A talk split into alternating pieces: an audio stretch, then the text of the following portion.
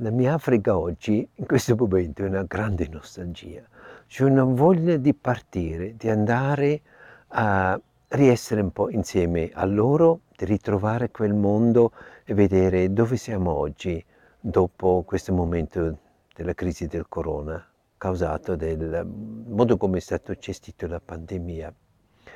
Lesotho è uno dei cinque paesi più colpiti dagli effetti dei vari lockdown.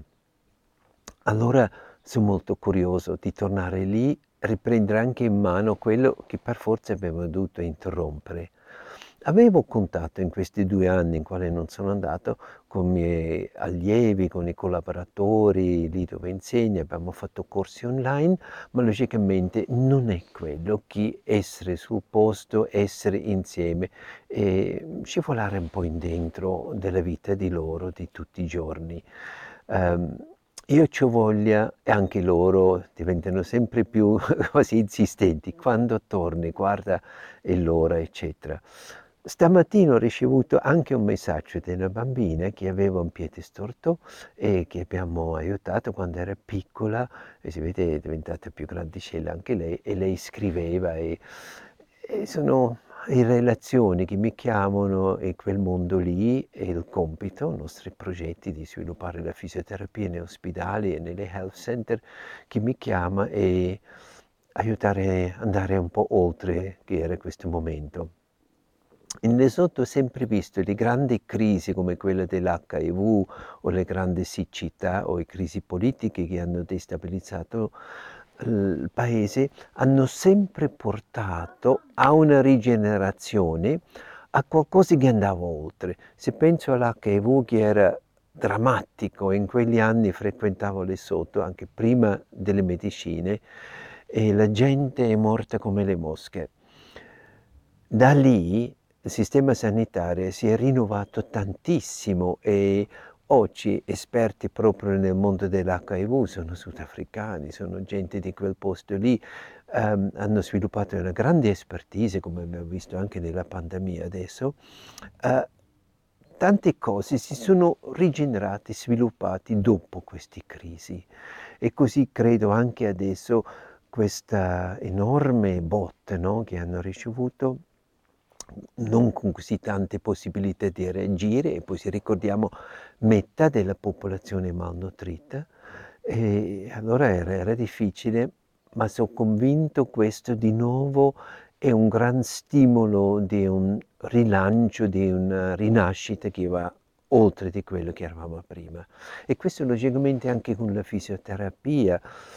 i miei allievi, i miei colleghi sono esperti nella fisioterapia dei polmoni, della respirazione, perché sono, loro sono abituati no, di lavorare con i pazienti con la tubercolosi, che è una malattia un po' simile a questo Covid, eh, se guardiamo la statistica, è 5 volte più pericoloso.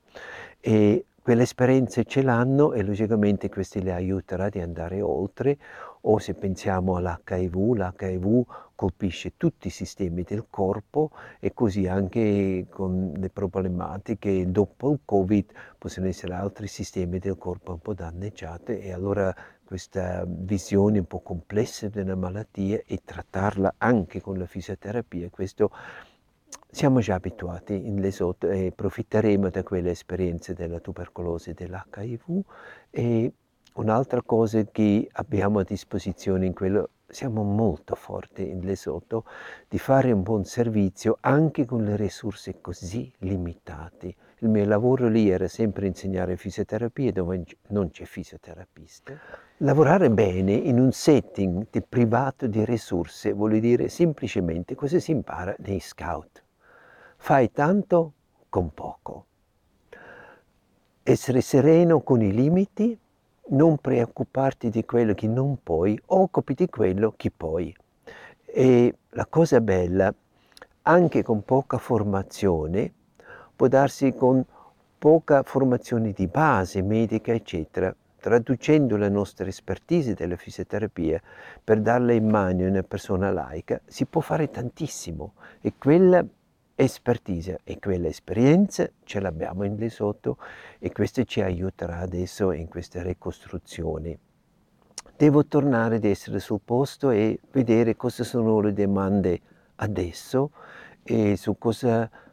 chiedono loro, io rispondo, cosa chiedono loro di, di intervento, di, di fare i prossimi passi. E non vedo l'ora di essere di nuovo insieme con loro nel dialogo e di essere a servizio